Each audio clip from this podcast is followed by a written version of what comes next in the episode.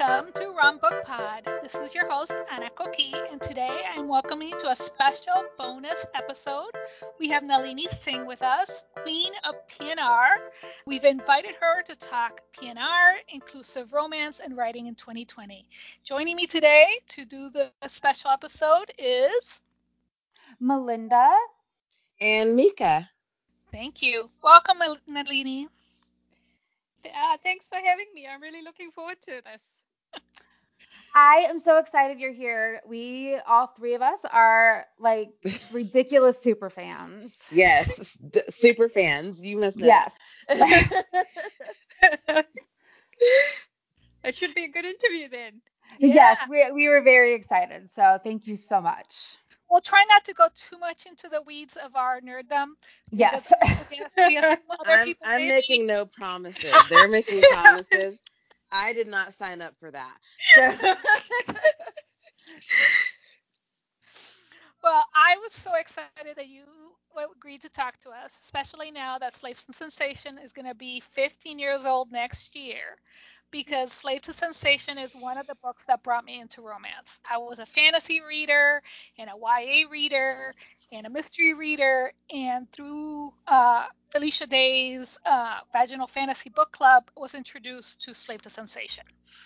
And then I was taking out all the books that my library had. I was reading them with a giant Kiss of Snow with the big... a man chest on the cover. I think I had like a big print version of it because I was just like, I'm gonna read it. So it's very, very special to me, and I know it's one of your, most popular books. Can you tell us about what that means to you and where you're looking at with Slave to Sensation in 2021? It's actually quite surreal to think that it's going to be 15 years since it came out. And for me, because I write these books one every year at the moment, so for me it's been a continuous timeline. It doesn't feel that it was so long ago. It's like, whoa, how did that happen? But that book is it's always going to be such a special book for me because some people don't know this, but I wrote 6 books for Silhouette Desire before Slave to Sensation. And, I liked those books, particularly at the start, because that was my break into the industry. And those books were the best I was as a writer at that time, right? They were my best work at that time. But as I went along, I lost the editor who originally bought me for Silhouette. Okay. And I started to feel like I was, honestly, I was just never really a good fit. And they kept trying to, I would get revision requests. I kept feeling like I just didn't fit into this box, but I kept trying because it was my dream to write for Harlequin and Silhouette, because those were the books I grew up reading. When I first found romance, I found Mills and Boone, which I think a lot of romance readers probably started with, particularly my generation and younger, right? But but then I got to Slave to Sensation, and I was just in a really frustrated headspace because I just couldn't get these revisions through, and I was being rejected on partials, and I was like, you know what, I'm just going to write this crazy story that's been sitting in my head for a while. I don't even care if anyone likes it. I'm just going to write it for me. And if you've heard me talk before about this book, I wrote it sort of almost manically. I wrote the first draft in 3 weeks. I was working in Japan at the time, so I had a full-time job. And then I would literally just come home, manically write, eat a peanut butter sandwich for peanut butter toast for dinner while I watched the half an hour English language news. And then I would just write until I fell into bed, basically. And it just felt so good. It felt like this book was me spreading out my wings. And it really shows all of who I am as a writer, I think. because, you know, it's got the paranormal elements, because I grew up as a science fiction and fantasy reader as alongside romance. Right.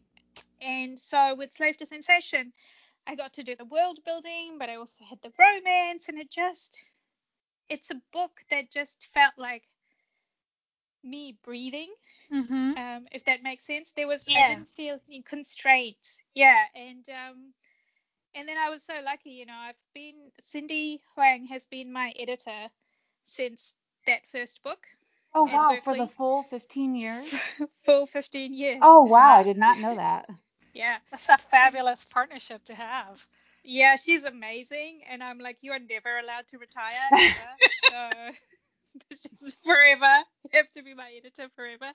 But she also just really got my voice from that first book, and so I just felt like that book is really my voice, you know, speaking without any sort of restraint or trying to be revised in a particular way.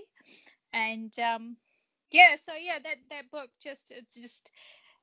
just put my career on a whole different level as well. So it had an impact both from the storytelling perspective of what I had created, but also in terms of that was the first time I really thought, oh, wow, I might actually be able to go full-time as a writer at some point in the future. I can't believe that you wrote it in 3 weeks while you had a full-time job. That's blowing my mind. It's so vibrant, and you know, like for me, there's so many little scenes that stay with me, like Sasha letting the boys her boot, and then trying to hide it from Lucas on the way out. I just those little moments that just are so real to what Sasha's going through, what Lucas is going through as a pack, and what he recognizes in that moment. There's just that book is just full of that. I mean, I should say that was the first draft. You know, that was the obsessive first draft that obviously needed editing. Yeah. But I do have to admit that book didn't actually need a lot of editing.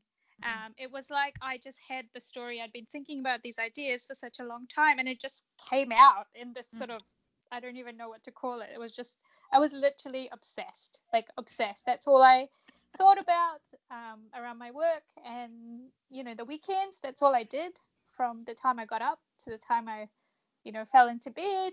And there are, you know, large parts of the book, you know, it went through the full rounds of edits and revisions and all that stuff, but it's the core of it is still very much what I wrote in that manic rush. And as a writer, every so often you get a book like that just comes out and it's whole and it has all its pieces, and it's just got this heart. Right. And they're like gifts, those books. So I am the same as Anna, that I read it through the library too, and then I came to it a little bit later after it was published, and I devoured that series, and then I caught up to the publishing, and then I just bought them like crazy because I was obsessed with them.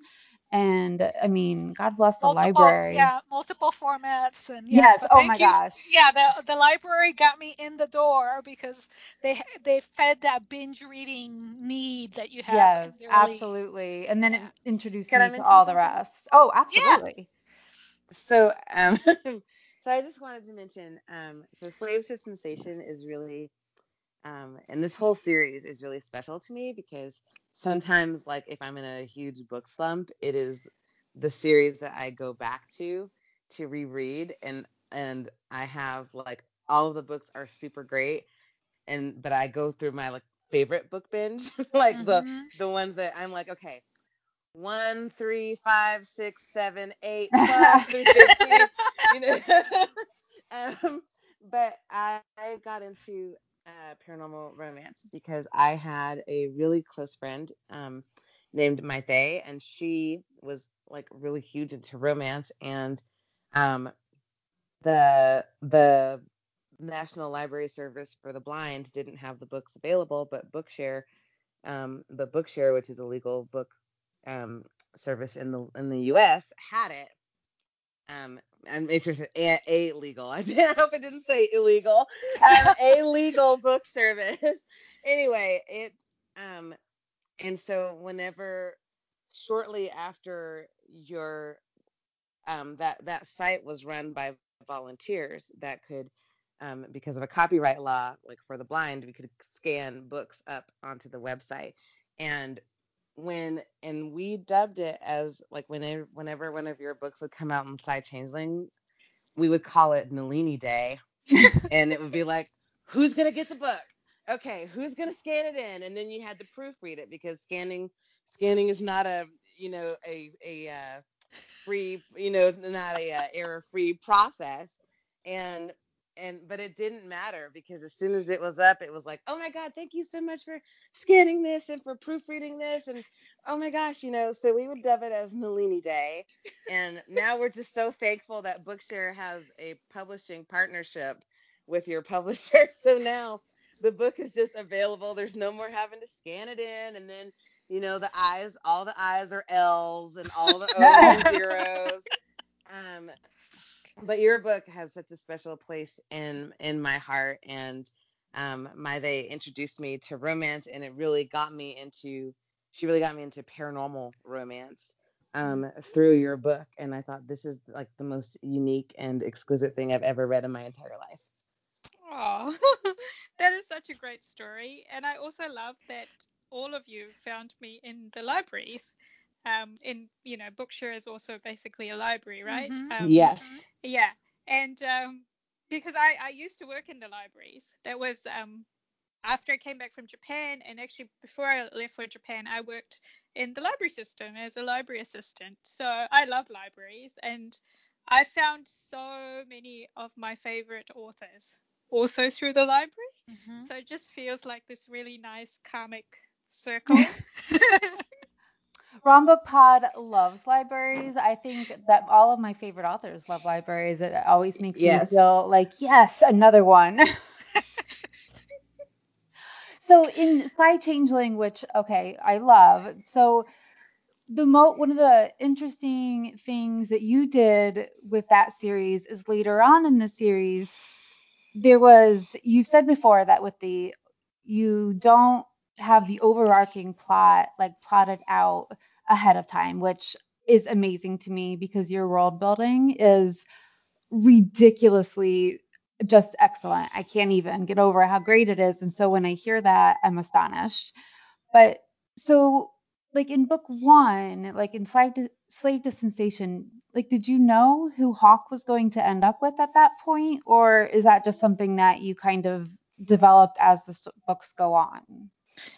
Okay, so what I do have when I start a series, I have the ending, so I know where there's a question asked in the first book, which is basically Silence, mm-hmm. And then I know what the answer to the question is. That's how I work as a series writer. So even though I don't plot out the whole series arc or anything, I literally have to know the answer to any question that I ask. The mm-hmm. main series question. And I learned that from watching television, because there were some really, really good series that just had really cool concepts, and then it got to the end and it was obvious they hadn't thought about the answer. Mm-hmm. Because it just all kind of went to pieces.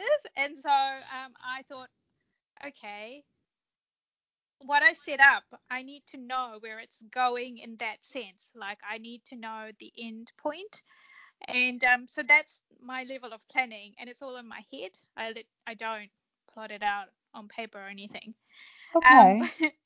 In terms of, and I find that just knowing that end, that's my one piece of advice I do give to, when I do workshops and stuff, I give to writers who want to write an interlinked series where there is some kind of overarching plotline. I always say, what is your answer to the question you asked, or the thing you've set up in your world?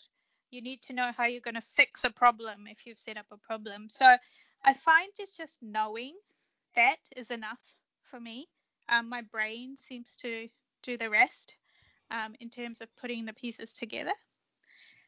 But the Hawk question, that was interesting because think about it, no sensible, rational writer would set that up because, oh my God.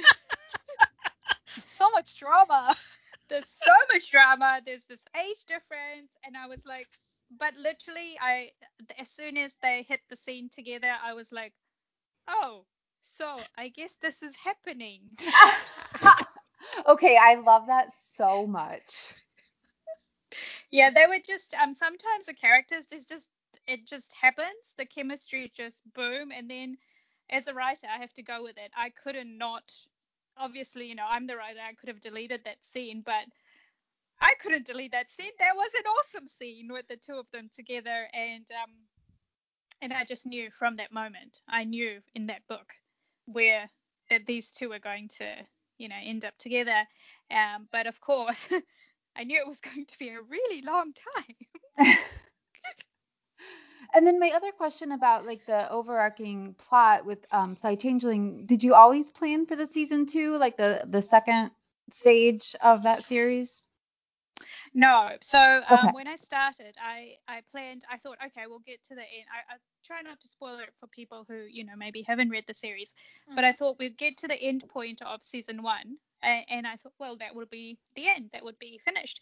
And then as I'm reaching that end point, I'm like, oh, there's a whole big mess now. So we answered the first question, but now there's this what happens now, because you can't leave, the characters and the world in this state.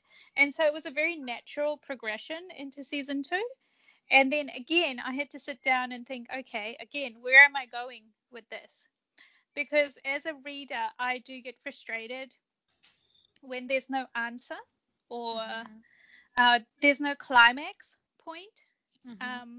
And I felt like in the first season of the Psy-Changeling series, you did get this climax point. There were some major changes, in the fabric of the world. It's completely different from Slave to Sensation, where we started. And so, again, I sat down. I had to think about it. And I know now where we're going, for season 2. So before Silver Silence came out, I knew where the end of this season is going to take us. Cool. Because we really want to go there. Yes. Okay. I think Mika has a good question about girl gangs.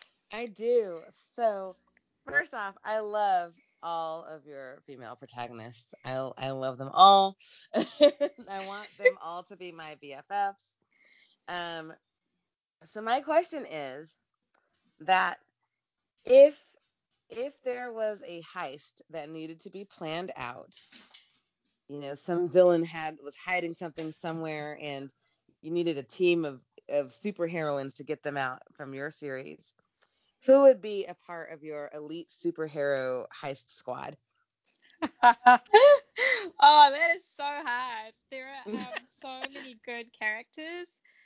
I mean, you got to have a teleporter in there, right? So who would be a good one? It would have to be one of the Arrow teleporters. And I think Brenna would have to be in there because she's got the computronic. She can hack things. She can probably take down security. Crack the safe. That's right. Crack the safe. And you got to have muscle. So people who just take down everyone, basically. So we've got the Arrow. Probably, Selenka. Maybe that's Indy. A good one. Oh. Yeah. I think those two would just, kick butt. And, oh, gosh, I'm going to be like, after I finish this podcast, I'm going to be sitting there going, oh, I should have said this person. And, because I what I love about... You can send us the annotated list, and we'll put it in our show notes. Yes. And each of them will have, a job to do, because that's how I roll with my heist. Yeah. I love what I love. Oh, I mean, Silver. Imagine Silver. She would just plan everything out, to the last detail, and nothing could possibly go wrong because she would have had it sorted. And I tell you what, so the godmother of it all, and I mean this in the godfather sense, as would be Ina, you know, her grandmother, who would just know everything. And she said it in motion. She said that's it in motion. She's the one who asked for whatever MacGuffin they're searching. That's right. It would just be, it would be amazing. And then you need to have someone in there who's just like a wild card, right? So someone who can just come up with things on the fly. And I think Memory would just be fantastic for that, because she's so adaptable. She's a survivor, and she would just be like, right, this is what we do if things don't go according to plan. And yeah, so we'll stop there, because I will literally just keep adding more characters, because there's so many awesome women in this series. I mean, I was going to say, I feel like you could just have all of them. Like, yes, that's actually what I want to say. Yeah, I just feel like all of them together would make the best. Well, that really leads to... Yeah. Oh, sorry. No, go ahead. I was going to say one of my favorite scenes in the more recent books is the scene in Memory's book where there's a whole bunch of women together, and they're just hanging out, being women, talking, and it just has such a good energy, and I really love those kind of scenes, and just seeing women interacting as friends, as family. Well, and that, I think of that scene. Isn't that where like Aisha is it's doing the braiding her hair or untangling her hair, and yes, Sasha is doing that. Yeah, Sasha, yeah. That's, yeah. And that to me is such a beautiful moment for Memory, who's been so isolated, who no longer has, you know, her mom was taken from her, and she gets to have this moment where somebody's taking care of her. And I thought that was a microcosm of the way your women take care of women in your book, whether it's Tamsin befriending Sasha in the beginning, or all the people who take Sienna under her wing, and just it just are there when mothers are gone or family is missing. Yeah, I think it's really important to. I really like families in books, and not necessarily the families we're born into, but the families we also create, all different kinds of families. And yeah, I think it's really important to me as a writer and as a reader. And so yeah, I love that. That's one of my favorite parts of writing series, because we do get to see these, this intricate family bonds. So you have groups of friends who interact, and then there's overlap, and one person might go from group to group, and then there might be other groups that are more sort of, that's the tight unit, and then but they also know other people, and I love all that. Well, right now you have Kip traveling the world, so that's one of those through lines, right? Character that has been through many, many stories and many events. So you're well known for writing complicated, challenging heroines, and like some of our favorites who will fight to the death for it, like Sienna and Zaida. We will fight for her. What does writing these women mean to you? I've always been very aware of writing different kinds of strength. So I really want my heroines to all be unique individuals, and for us to, like the society that they live in, to acknowledge that not only one kind of strength is valid, So it begins with Slave to Sensation, because when we meet Sasha, she is not apparently at all powerful. She is very sort of... She's a failed Psy. Yes, she's a failed Psy. She is literally basically being told she's a failure her whole life. She's not kick butt, like we think of heroines as like kicking butt. And yet when we get into the story, we realize she has this incredible power that comes basically from the power of her heart and her ability to feel emotion and empathy, and so that I think is basically a really good what's the word I'm looking for? It's a really good indicator of how the series is in terms of female characters. So we do get the really kick-ass females who are physically strong and can do battle, but they also respect the ones who are strong like Sasha, who you know are strong in a totally different way. And then we have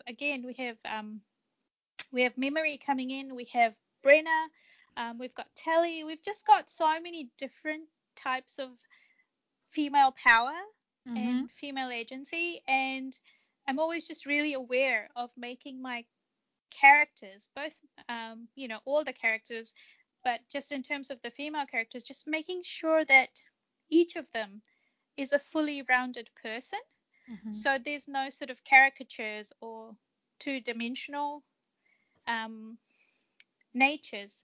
And I think actually the best example of this is probably Nikita, because she is probably one of the most complicated characters in the entire series. Yes. Whenever I reread, I go back and you see the things that she says, and then you think about them in the context of where the story goes, and you're like, ha! Yeah, she's fantastic. Yeah, she's, as a writer, she's such an amazing character to write, because there's just all these layers, just endless layers to Nikita. Every time I think, got you, she's like, ha, ha, ha. No.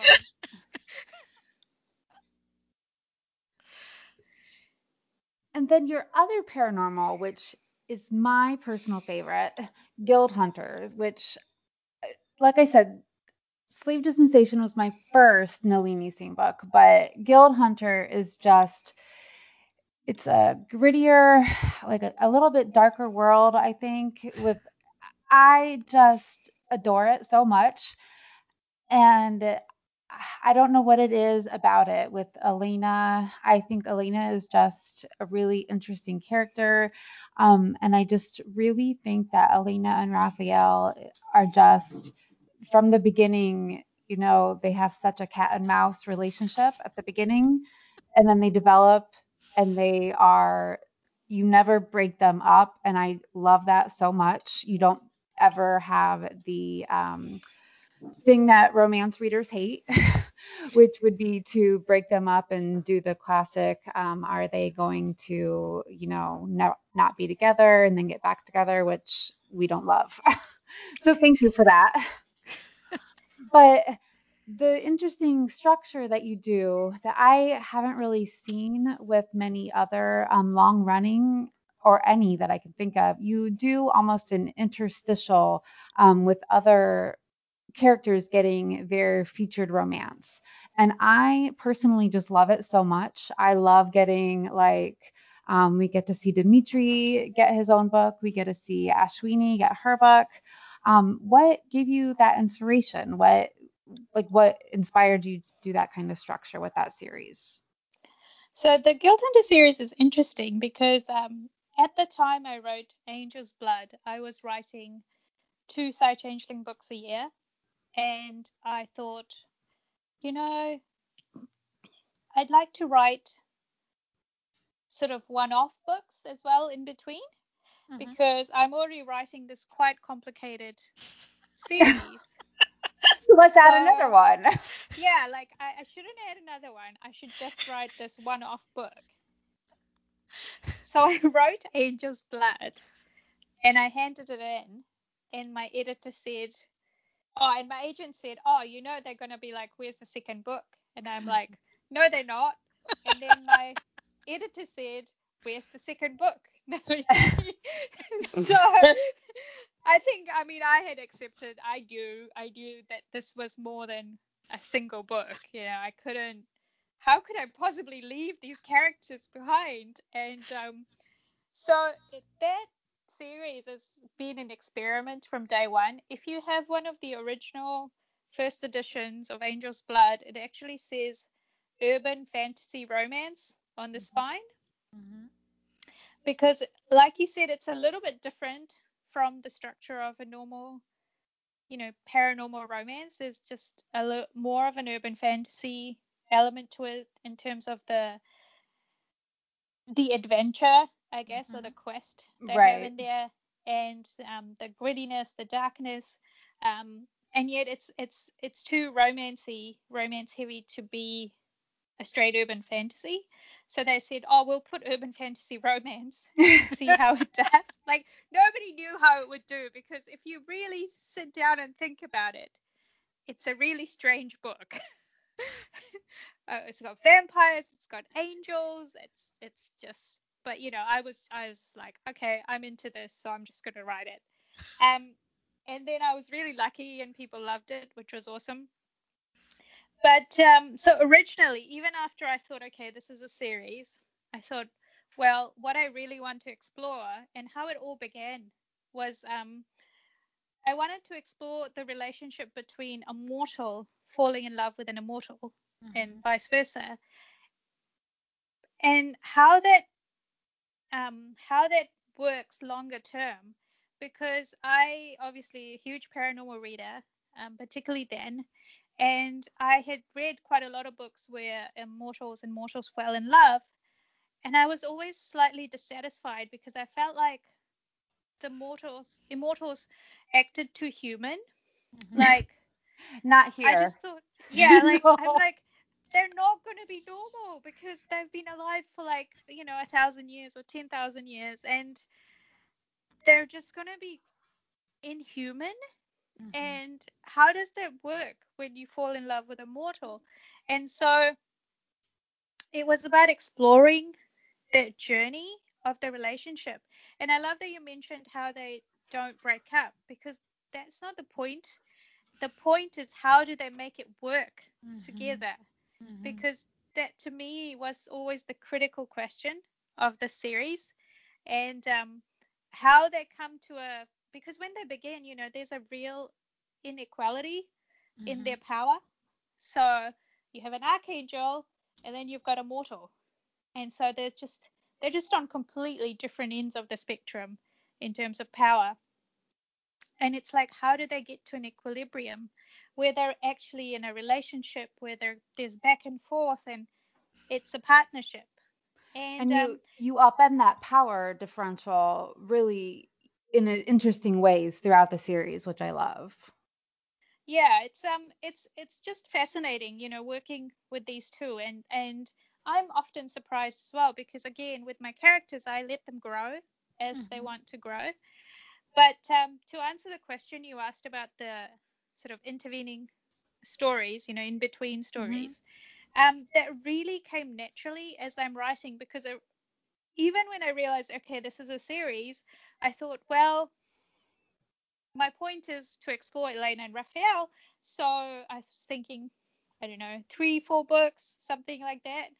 And then as I wrote each of their books, so the first non-Elena and Raphael book was book 4, Archangel's Blade. And so as I wrote the first 3, I kept falling in love with all of the Saturn and all these other people. And I was like, oh, you're doing that thing again. You create a series. And I said to my editor, and she'd already taken a risk with having multiple books with the same protagonist in a romance series, which is really unusual. And then I said, can I do a book about someone else in between? And she's like, let's see how it works.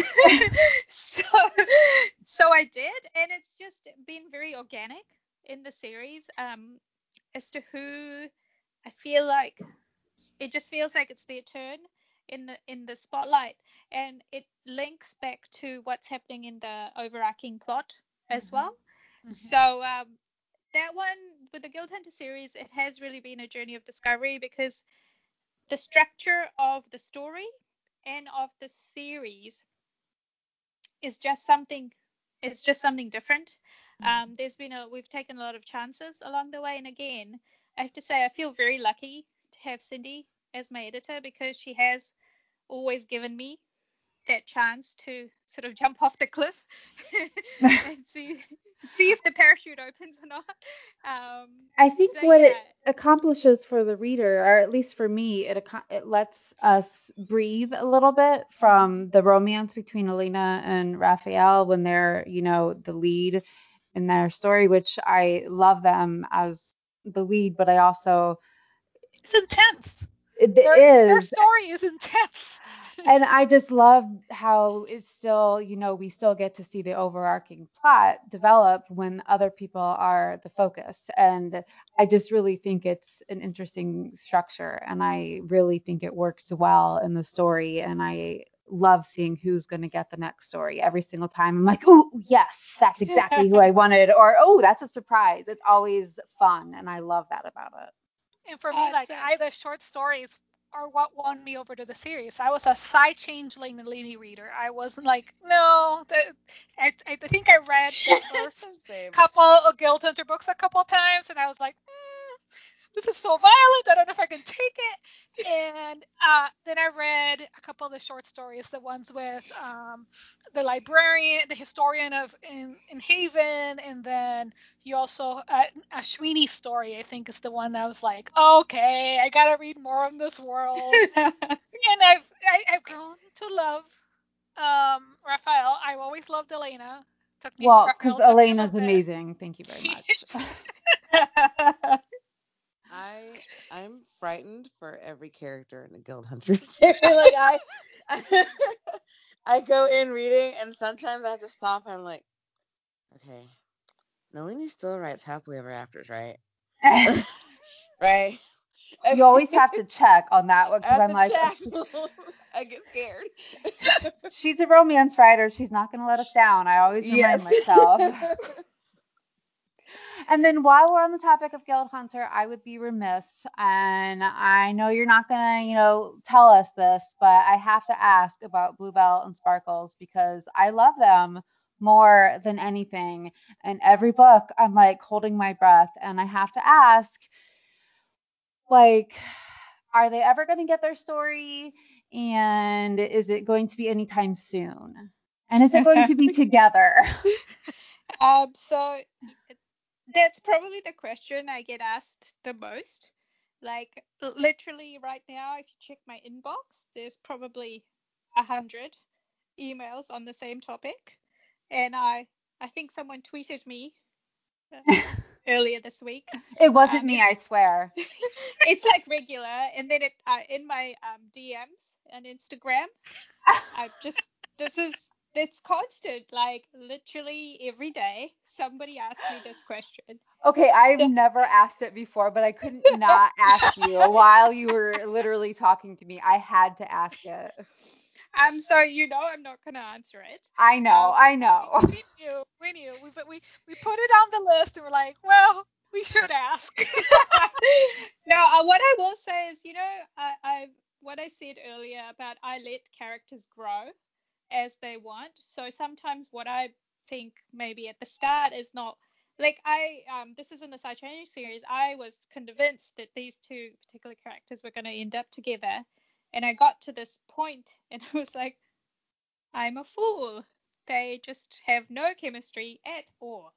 So that character growth with these two has been really interesting, and I'm just kind of going along for the ride. So I'll let you know when they tell me what's happening. Okay.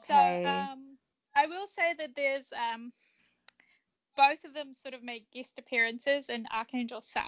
Mm-hmm. So, you know, make of that what you will, like what happens in there. But yeah, right now, I've always said, you know, I won't end the series without a resolution of some kind for all of the, you know, the main characters. So have faith. That's all right. I'll say. All right. We won't follow you into your DMs. People, lay off. Yeah. I don't recommend ever doing that. We're not that kind of fan. We just are like, you know, we ask the tough questions, but we're never gonna be like, right now. Oh, I don't mind. I don't mind the questions. But I'm like, well, I can't answer it. So. Oh, no. We want you to answer it because we want to read it when it comes along. Exactly. That's right. So One of the reasons I was so attracted to your books is because you always feature these racially diverse casts and MCs that have just sort of run the gamut of ethnicities. And I was so blown away by the cover of Archangel Sun and just how beautiful it was to have this black man or black angel with his beautiful wings laid out against the sun. Did you do anything special to prepare to write Titus's story? And if anything changed or the way you write race through your career? So it's interesting. When I first wrote Slave to Sensation, I actually didn't realize I had done anything different until I started getting letters from readers saying, oh, wow, it's so nice to see like a brown character mm-hmm. As one of the central characters. And then I was like, oh, this little light bulb went off. And obviously I was a huge reader, and I realized I'd never in a paranormal romance that I'd read to that point read anyone that wasn't white. But when I sat down to write, because of who I am as a person, mm-hmm. how I've grown up. So I was born in Fiji, which is multicultural. There are three main languages in Fiji, which most people don't know, and everyone speaks at least two, right? Unless you might be super elderly or in a village, you might only have one. Mm-hmm. But basically, from my parents' generation forward, everyone speaks two languages. It's just normal because you speak like your mother tongue, which mm-hmm. might be Hindi or Fijian. And then English is the binder language, so okay. It's the in-between language. And so my dad actually speaks quite a bit of Fijian, and a lot of Fijians actually speak quite a bit of Hindi. And I probably would have picked up more Fijian if I had stayed longer in Fiji. Mm-hmm. But and then I moved to New Zealand, particularly to Auckland, which is very multicultural. It is considered the center of the Pacific. And so there's a lot of different kinds of people moving through the city, my neighbors, everyone, it's just super diverse. And then I went to work in Japan. And Japan is probably the most ethnically homogenous place I ever lived. Mm-hmm. But I was surrounded by all the people who were in the same program as me, and they came from all over the world. So again, I ended up in this really big melting pot. And so when I sat down to write, and particularly at that time and place when I wrote Slave to Sensation, it was just very natural to write a diverse cast because that was my world, and it just came out. Mm-hmm. that way. And obviously I became more aware of it as I went along. But the one thing I've always kept in mind, whatever character I write, race, ethnicity, gender, anything, I write people. Mm-hmm. So I don't write, for example, I don't write the Indian girl or the black character or the, the mm-hmm. Chinese character. I write a person, and each person is unique with their likes and their dislikes. And because I've had early on in my career when I used to read reviews, which I highly do not recommend to any baby authors, don't do it. I know you will because you can't help yourself, but please don't do it. Listen to Nalini. I used to get criticized by people saying, oh, this is not how this particular ethnicity would act. Mm. And at the time, I didn't have the words to, I wouldn't reply anyway, but mentally I was like, I felt bad. And then I realized, of course, this character doesn't act like this particular ethnicity because no one in an ethnicity acts all the same, you mm-hmm. know. We're all so different. I just have to look at my own family to see the various levels of Indianness mm-hmm. and how westernized people are and how everyone interacts. And so that's always been my guiding principle, whichever character I write. And this applies to race as well as to anything else, which is I am writing a person. Mm. And each person has their own integrity as a person and all the elements that make them up. They have subtleties. And so one brown character is not going to be the same as another one. Mm-hmm. You know, it's no one is interchangeable. In terms of how it's changed over the years, I like to think that I've developed as a writer and as a person, so I have more depth of understanding about how to write characters and how to do the research. And, you know, I listen a lot. Mm-hmm. I listen when people speak. Quite often I don't jump into conversations because I'm more interested in what are people saying? Like, mm-hmm. I want to understand what people are saying. And so I hope all of that has fed into my writing. Well, great. Thank you so much for sort of going into that, because I know that can be sort of a challenging topic to sort of talk about, because it talks about, you know, you shared with everything from your how you came up through life, right? What you saw and what it influenced. So thank you. Oh, no worries. I think it's an interesting subject, but again, like you said, it can be a difficult subject to talk about.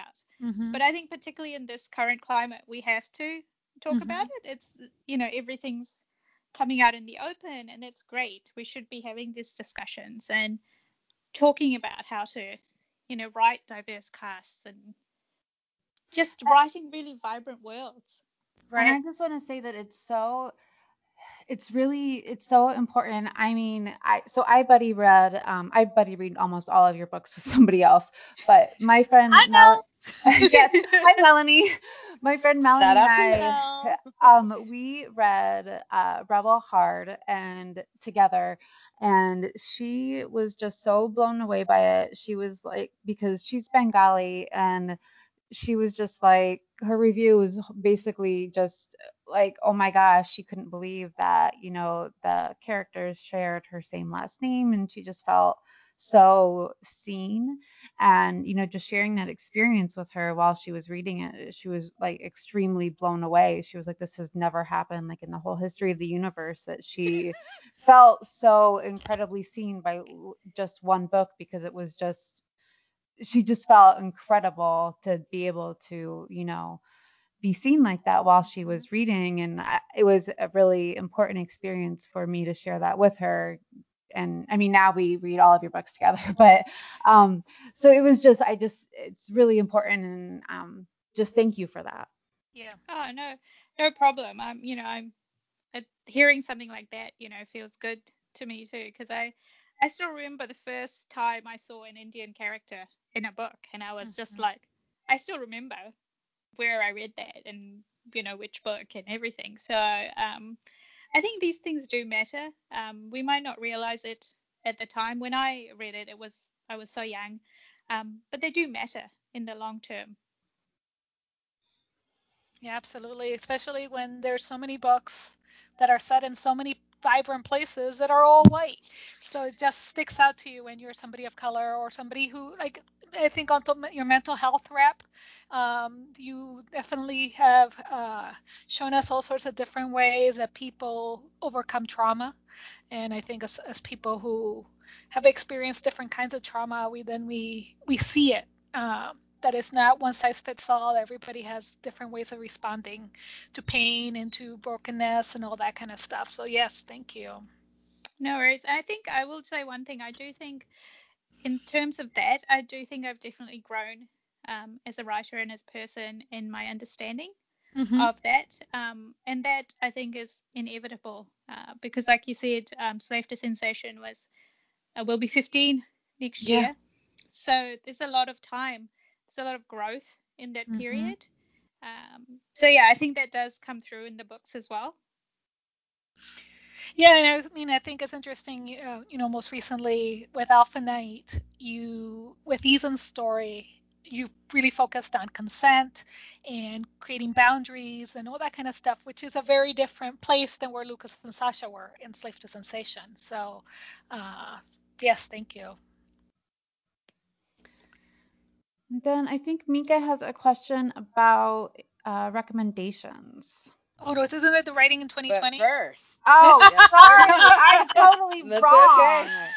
Melinda's like, give me the books right now. So sorry. That's me. No, that's coming. It's coming. It's coming.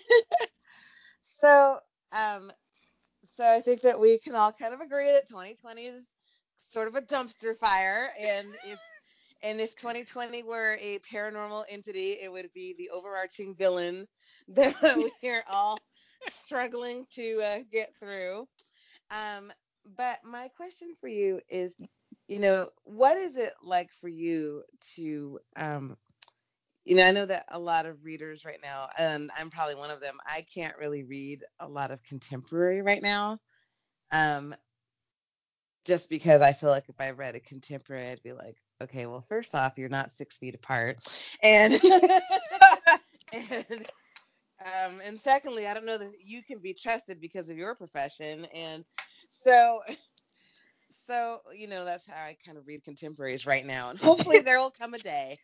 But my question is, what is it like for you as an author to, you know, be writing in this 2020 dystopian hellscape that we're living in right now?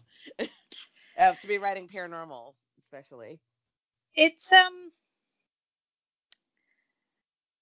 I think, so particularly with the first, you know, back at March and April.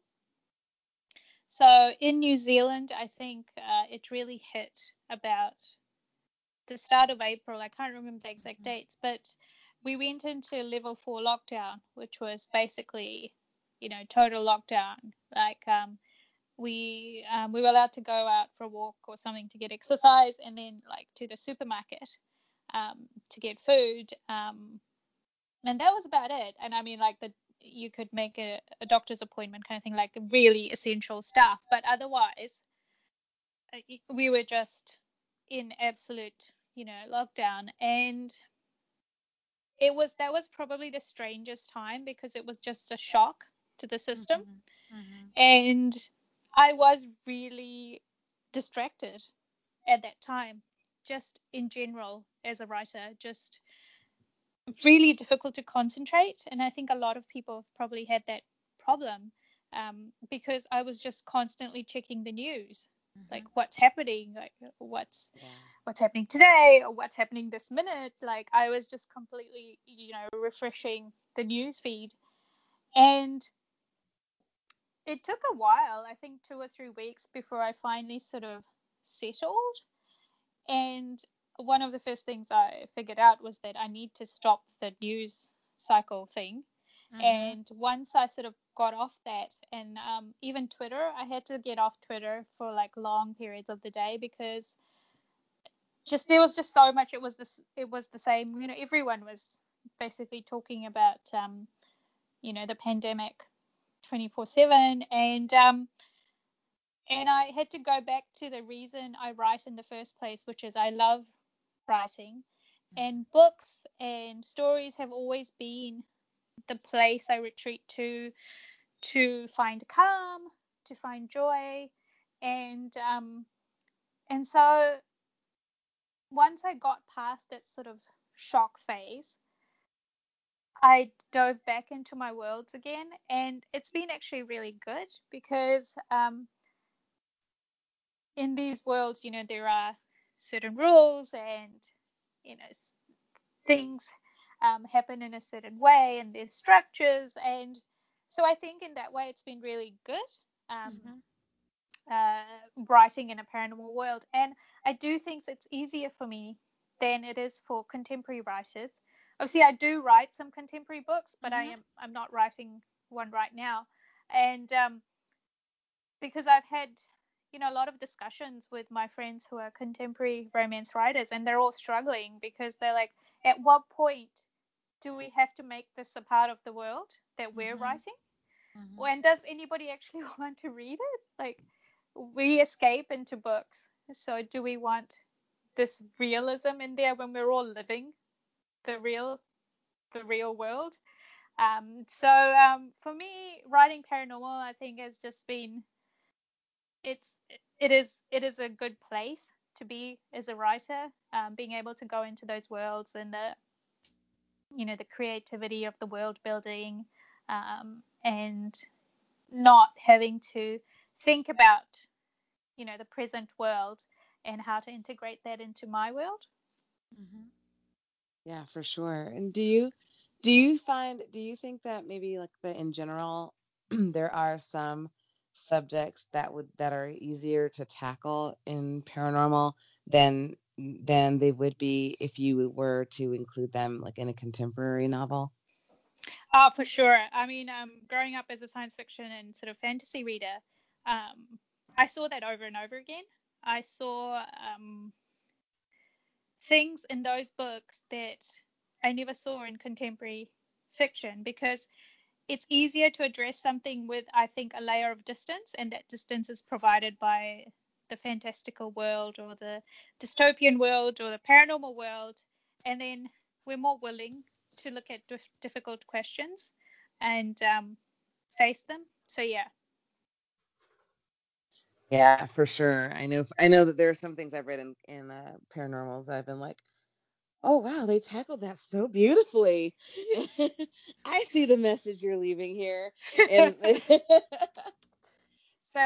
my other question for you, first off, I just want to address our listeners. If you have, right now social media can also seem like a hellscape. If you do nothing else, snooze all of your friends and family and go on Facebook just for Nalini Singh's Friday Book Club. It is so delightful.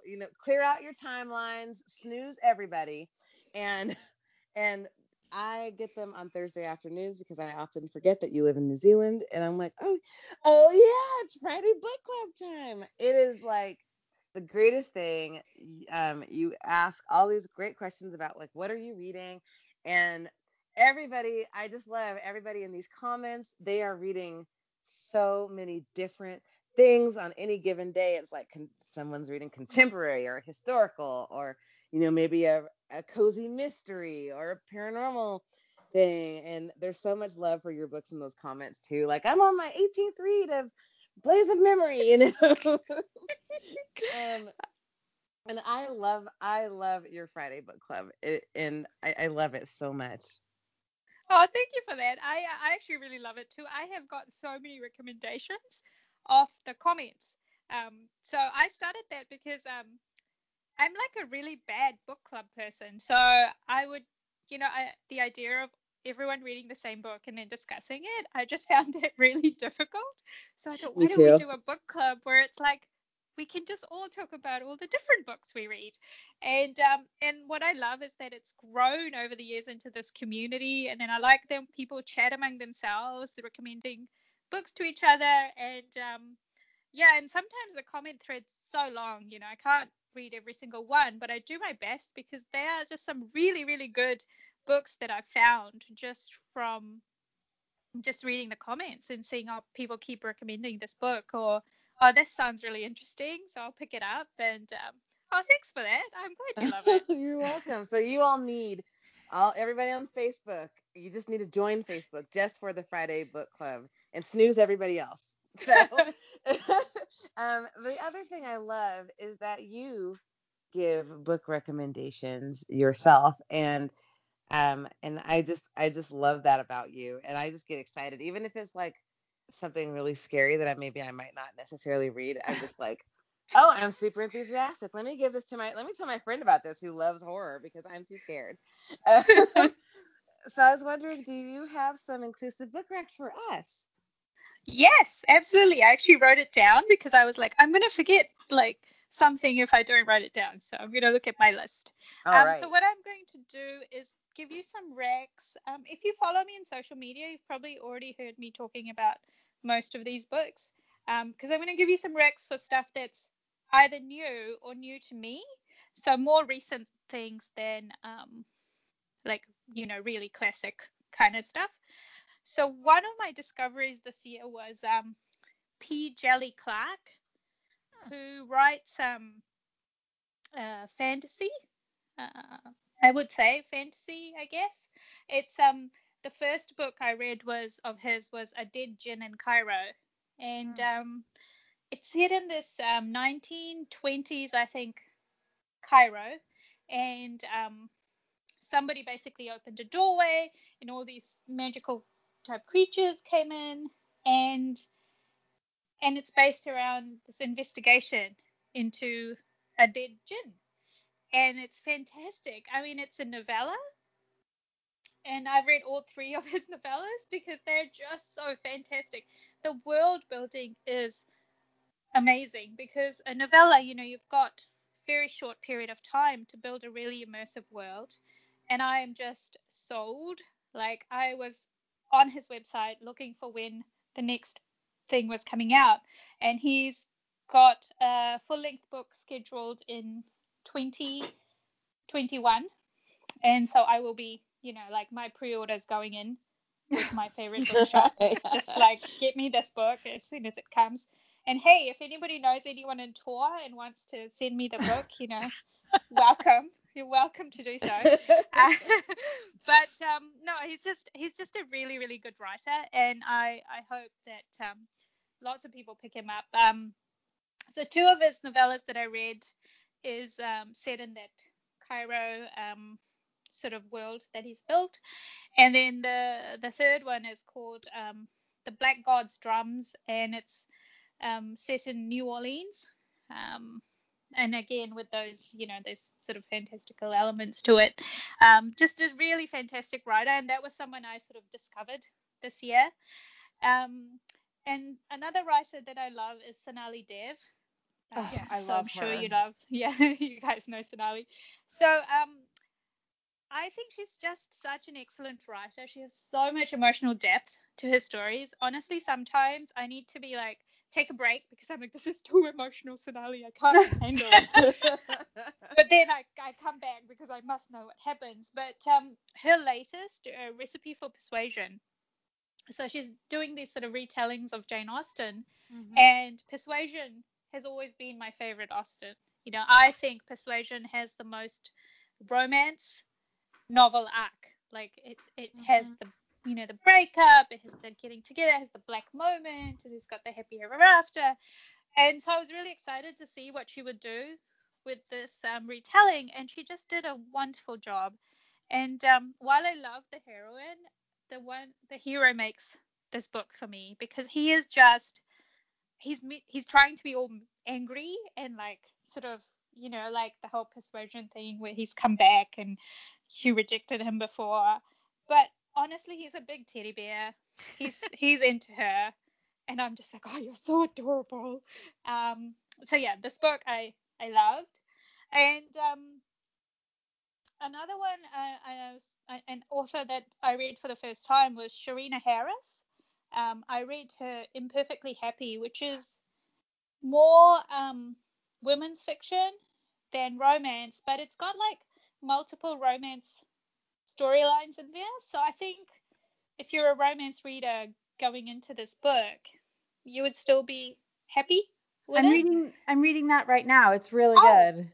Yeah, it is, isn't it? Yeah, it's really good. I saw her on one of, I think, Alyssa Cole's first date night, and I thought she was great, and it made me pick up the book. So I just started reading it like 2 nights ago. With me, it was, I saw the cover come across, I don't know, Twitter or Instagram or something, and it's like this ice cream cone, you know, upside down, splat. And I was like, oh, that looks kind of cool. So I just looked up the, like, blurb, and it spoke to me. So, yeah, it's really good. I like how she sketches all 4 characters really well. So they're all different people. There's no sort of blending of characters, and I just think that's so well done.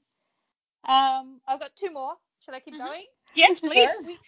There's no such thing as too many. So another one I very recently read was, and this is a mystery, is Kelly Garrett. Hollywood Homicide. And I think this came up in a list of like mysteries, and I was looking for a mystery, and the cover just caught my eye, and then I read the blurb, and so basically it's, I don't know if you would, it's classified as cozy mystery. I wouldn't call it cozy, but it's more like she's not a detective or anything. She's basically an ex-child actress, child star, and then she's been on like a. Was she a child actress? I'm just trying to think. She's been on a ad. She's really well known, and anyway, she's sort of out of that now, and she decides to go for this reward for finding a clue to a crime that helps get it solved. And so she's running around Hollywood, trying to solve this crime, and it's just really, the atmosphere is just well done. And I read the author's bio, and she was actually part of, you know, the industry in Hollywood, so it feels very real, like all the elements that she's got in there. And just the cast is really fun, because she has her friends, and, you know, there's the other people that came into the story, and I was just like, okay, I must get book 2, and this is my life, because I love series of any kind. And my final one is, okay, so for some reason, I completely missed the fact that Miss Beverly Jenkins wrote this contemporary small town series. Yes. It just had completely, I don't know, it was this thing that had never hit my radar. And I actually, it was actually one of the Alyssa Cole events that she did, and she was talking about the Blessing series, and I said, yes. What? What is this? And she just, oh my God, when I heard her, the setup of this, like, really wealthy divorcee, you know, she walked in on her husband with another woman, and she decided to take him to the cleaners, and then she ends up with all this money, and she buys a town, and she decides she's going to build this community of people who foster children. And it's like, this sounds like my kind of thing. And I just raced through the first book. So it's fantastic, and I can't wait to read the second one. I'm reading a lot in print at the moment, so I'm just waiting until my orders come in. So I will just be, you know, inhaling the next books, because I am so in love with the characters, and I want to know what happens next. So there's so many questions that we need answers to. Yes. I was gonna say that's one of Mika's favorite series from his. It is. Okay, so now I know who I can talk to once I like. Yes, come talk to me when you read book 2. We can make it like a buddy read. And I am so looking forward to it. Yeah, like I just can't, like, it's funny, isn't it? Like, these random things just don't hit your radar. And I thought I was like up with what people are publishing, and like really like, and I'm like, this entire series that I did not know somehow. But then the good news is that means I can now catch up to a whole lot of books. I don't have to wait. So yeah, I'm excited. Well, you have a lot of fun stuff ahead for you with the Blessing series. Yes. And those are my questions. Yeah, I was going to say, you get to take us out today. Okay. Oh, wait, no, I have one more question. Oh, okay. Sorry, I wanted to ask you a question about, so you write across a whole bunch of genres, which I love, because I have literally read everything you've written now, because I love them all, don't you worry. So now, and then you just started doing thrillers, which I'm excited about, because I also read thrillers, and with you and like Alyssa Cole, I will basically follow everywhere. So have you ever thought about doing historical? Because I am super interested in a possibility of like a historical PNR, like something like Kristen Callahan did with Firelight, like as a prequel to Guild Hunters, which I think would just be amazing. Have you ever thought about doing something like that? Okay, so one time I wrote an entire novella, and it was a prequel to the Psy-Changeling series. Okay. Set in the time of the territorial wars. Ooh. Sounds good, right? Ooh. Yes, I am. Yeah, I wrote it. I wrote the whole thing. Then I told my editor, I'm never sending you this because it's terrible. And she said, can I just see it? And I said, no. So I said, I'll write you one something else. But there's it's not quite right. So I have thought about it. If I ever did something historical, it would be like in one of my paranormal worlds, because actual history I don't think I could do, because I would want to just make things up. So which I totally get. I love historical paranormal. It's just really interesting, and like when Kristen Callahan done it, it was just such an interesting world. And I think in your paranormals, it would just be a fun world to explore. Yeah, I think, I loved Kirsten's series as well. She, she's brilliant. And I think it's, what would you call it? Steampunk as well? Yeah, that series was a little bit. Yeah. So, yeah, I have thought about it, but the closest I've come is writing that novella, which I still go back to every so often and stare at, because I know there's something wrong with it, and I haven't been able to figure out what. So once I do, you might get a glimpse. But in terms of the Guild Hunter series, probably the closest I've come is Galen and Tiffany's book, which was set 400 years ago. But again, it was because they're immortals, it doesn't have that feel of an a historical book, if you know what I mean, because they live such long lives.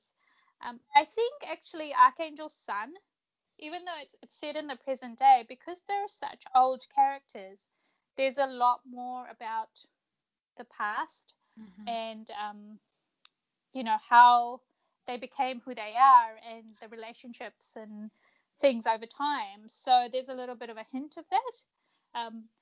But I generally, I read historicals, but I generally am not drawn as much towards writing that. Okay, well, just FYI, the interest is there. So if you ever want to expand even more. We're here for your contemporaries. We're here for your thrillers. Yep, just we're here for Guild Hunters in space. Whatever it is. Whatever you want to give us, we're here. Literally anything, we're good. Yeah. All right. Well, oh my gosh, this has been so amazing, and paranormal romance is literally my favorite subgenre. I always say that we can't ever do Melinda and I cannot ever do an episode of Rom Book Pod without me mentioning some sort of paranormal series. But Nalini, you have been so fabulous. We're so happy that you came to join us. Thank you so much. Oh, this was really fun. It's been really fun to talk to people who know the books so well. So we had no doubt. And our joy in life, you just have to know, our joy in life is to make sure that I told other people about your books, and now they're big fans, and Melinda and I and Anna and I are on a Discord server that has a whole Psy-Changeling Discord room where new readers come in and they're okay, so start with Slave to Sensation, and then all they do is tell us how they feel about the books as they're reading it, and we're the cheerleaders, oh my god, yes, it's so amazing. Yeah, that is so awesome. That. That's Brianna's Broken Circle Discord, and it's one of the joys. Whenever there's a rough day, you go in there someone else. It's really yes. Oh, you've never read this? Oh my gosh, you have so much to look forward to. And there's a Guild Hunter channel, so you are well represented in on that server. But thank you so much for sharing your book recs and just sharing your thoughts with us. And it's just been really incredible. And I am an unapologetic fangirl. So thank you guys. This has been really fun. I really enjoyed it. Right. We've enjoyed it as well. And thank you all so much for listening. And we will have copious show notes for you to look at. And there are tons of things for you to read. And you just ask any of us about these series that Nalini has been talking about. So thank you so much for tuning in to ROM Book Pod, inclusively yours. Take care. Bye. Bye. We hope you have enjoyed this episode of ROM Book Pod, inclusively yours. If you like weekly recommendations for inclusive romance, please take a moment to subscribe. You can also follow us on Twitter, Instagram, and Pinterest at RomBookPod. That's ROMBKPOD. Thank you for joining us, and until next time, happy reading.